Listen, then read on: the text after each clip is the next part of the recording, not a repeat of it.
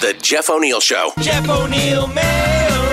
This is from Melissa in Port Moody. Hey, good morning, morning team. Love the Canucks dog races last week. Just wanted to say I had a brush with greatness on the weekend. I got to meet the voice of the Canucks, Al Murdoch, and we talked about the team and the dog races, and he was very, very nice. And if you don't know what we're talking about, the Canucks, they were the first team in the NHL to ever do this, right? Yeah, the players, there were six players, brought their puppy dogs, and the second intermission at Rogers Arena, they had six dogs racing from one end of the ice to the other. In lane one, born in Barrie, Ontario, he loves the water but can't swim.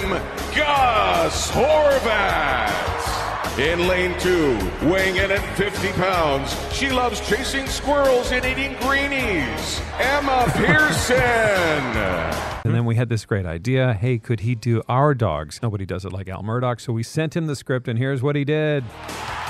And now, time to see who is the CFOX top dog.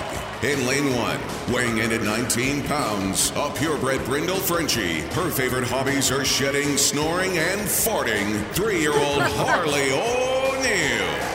In lane two, she's a chunky monkey with a heart of gold. She shakes her butt when she walks and loves stealing socks and underwear. She's Lola Bear K. And in lane three, Captain Scotty doesn't have any pets, but he does have a bedside beanie boo stuffy who gives out great hugs. It's Rory the Lion. Oh, that was brilliant. The Jeff O'Neill Show. 6 to 10 weekdays with Alpine Credits on the world famous CFOX.